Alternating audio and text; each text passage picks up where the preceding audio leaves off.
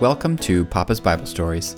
Every week, or two, I pick a Bible story to talk to my kids about. I have a beautiful son, Jacob, who is seven, and a beautiful daughter, Leah, who is four. And these stories are for them. But even though these stories are for my kids, Jacob, Leah, and I would love it very much if you decided to join us. So, what do you say? Let's get started.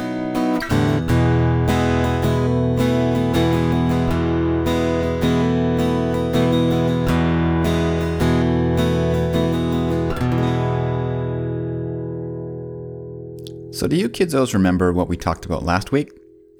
That's right, Adam and Eve in the garden.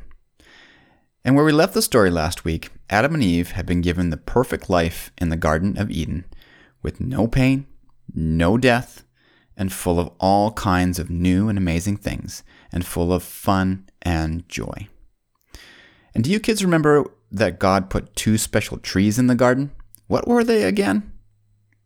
That's right the tree of life and the tree of the knowledge of good and evil. And do you remember what God said about the tree of the knowledge of good and evil? That's right. He, in no uncertain terms, said, From the tree of the knowledge of good and evil you shall not eat, for in the day that you eat of it, you shall surely die. Now, one day, Eve was walking alone through the garden probably preoccupied with something fun and interesting. When all of a sudden, she realized that she'd walked close to the tree of the knowledge of good and evil.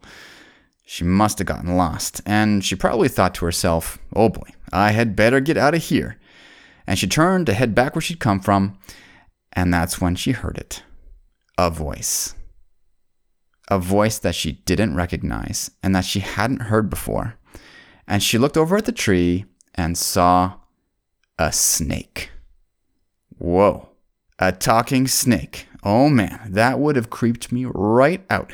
I'll tell you, if Papa saw a snake in a tree and the snake looked me right in the eye and said, Hey, big guy, I would have been out of there so fast you would blink and I would already be gone. But Eve didn't run away. We don't know for sure why, but there might have been a few reasons. First of all, the snake didn't look at all like how snakes look today. The snake as God first made it most likely had wings and or legs, and the snake was also probably an absolutely gorgeous animal. So when Eve turned to see who was talking to her, she would not have seen a scary rattlesnake or a garter snake or a, a giant python or a huge boa constrictor or any kind of snake that we've ever seen before. She would have seen a beautiful animal that could fly and walk. So, what did this strange talking snake say? The snake started to talk. Has God indeed said, You shall not eat of every tree of the garden? Eve replied to the snake, We may eat the fruit of the trees of the garden, but of the fruit of the tree which is in the midst of the garden, God has said, You shall not eat of it, nor shall you touch it, lest you die. Now, even the strange talking snake were having a full blown conversation. And when the snake continued, it was with the very first lie ever told on our planet. The snake said, You will not surely die. For God knows that in the day that you eat of it, your eyes will be opened, and you will be like God, knowing good and evil. So the snake is saying to Eve, Of course you're not going to die. This fruit will make you powerful like God. And God is just trying to keep you from being just as powerful as Him. Now we have to remember what this must have looked like to Eve. I mean, Eve hadn't been alive for very long, but she knew that snakes didn't talk. And this one was talking. Eve must have thought to herself, well, maybe this snake is telling me that the fruit makes you wiser, because he ate the fruit. And that's why he can talk now. And I can already talk, so if I ate the fruit, well, maybe the snake is right, and maybe I could be wise like God. So, Eve had a decision to make. who was she going to believe?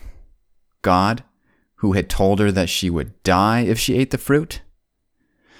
Or the snake, who told her that God was lying and that the fruit would make her wise like God? What was Eve going to do? Eve made her decision. And the Bible says that she saw that the tree was good for food, that it was pleasant to the eyes, and a tree desirable to make one wise. She took its fruit and ate. And she gave to her husband with her, and he ate. Kidzos, this has to be one of the saddest verses in the Bible. If only Adam and Eve knew how much pain and suffering would be the result of their decision, and how many millions and billions of people would be affected by what they had just done.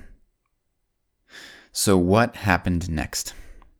Well, not too long after they had eaten the forbidden fruit, they had to admit to themselves that they had not become any wiser.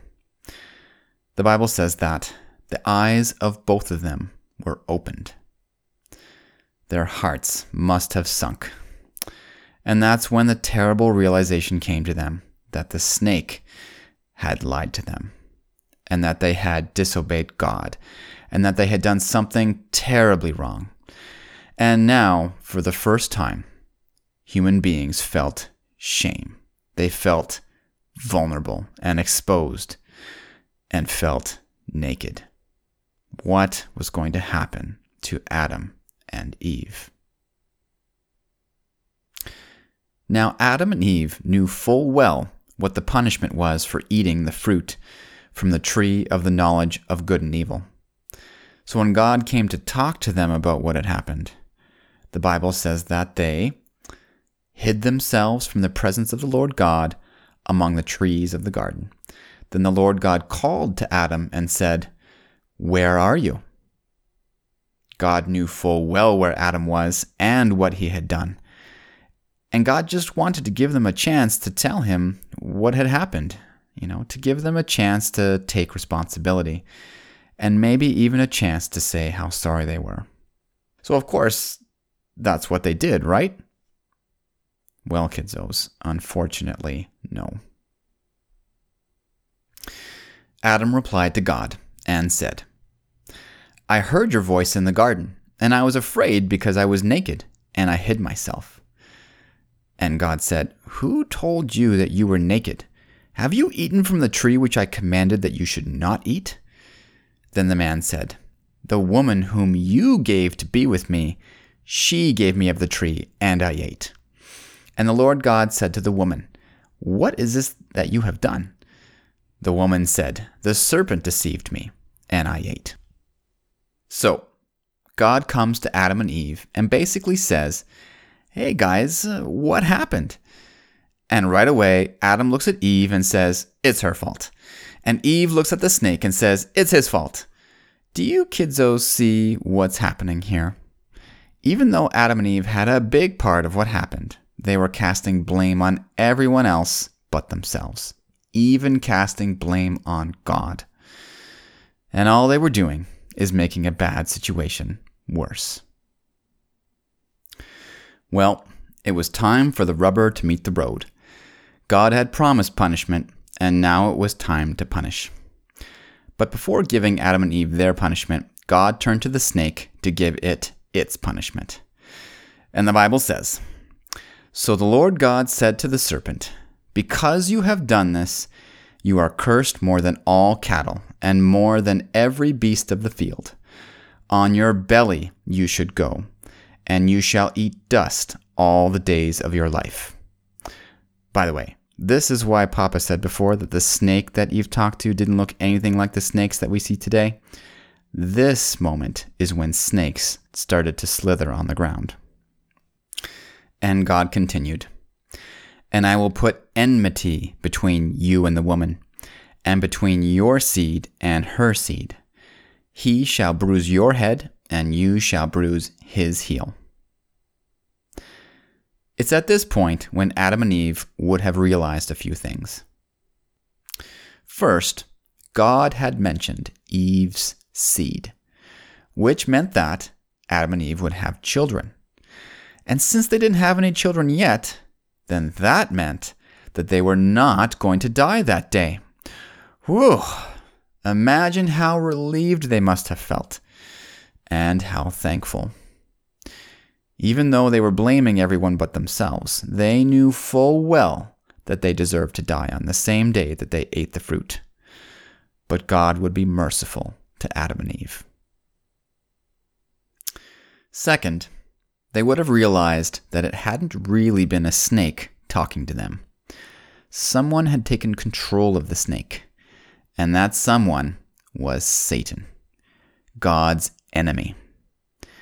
Satan had been one of God's angels, but he had turned against God and caused a war in heaven.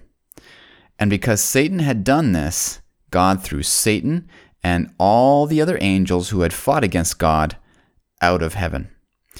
And Adam and Eve now found out that Satan had come to our world and had taken control of a snake and tricked them into joining his fight against God. Adam and Eve must have looked at each other with terrible sadness in their eyes. Adam and Eve had never wanted to fight against God, and they could not believe that they had gotten themselves caught up in this mess.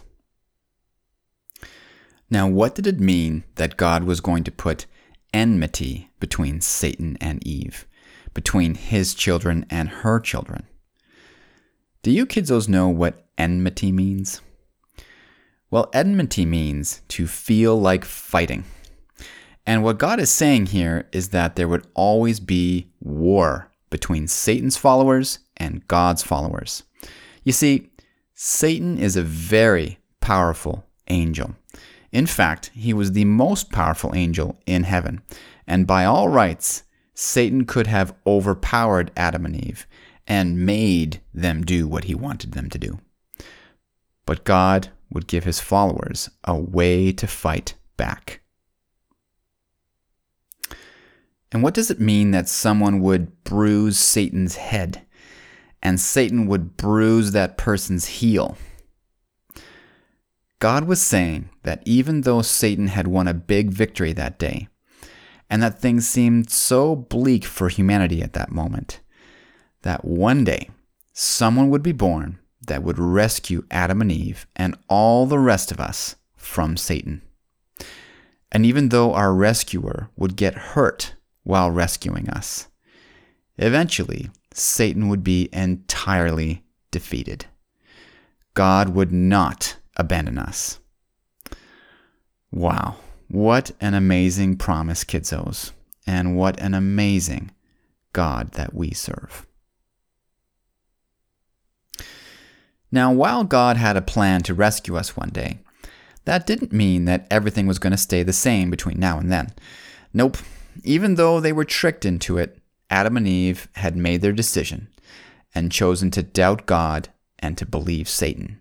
And so, life was going to change for them. Now, when Eve had babies, it was going to be really painful. And now, Adam would have to be the head of their family. And now, they were going to have to work really hard just so that they could eat. They couldn't even stay in their home. They would have to leave the Garden of Eden and go live somewhere out in the world. And something absolutely terrible would start.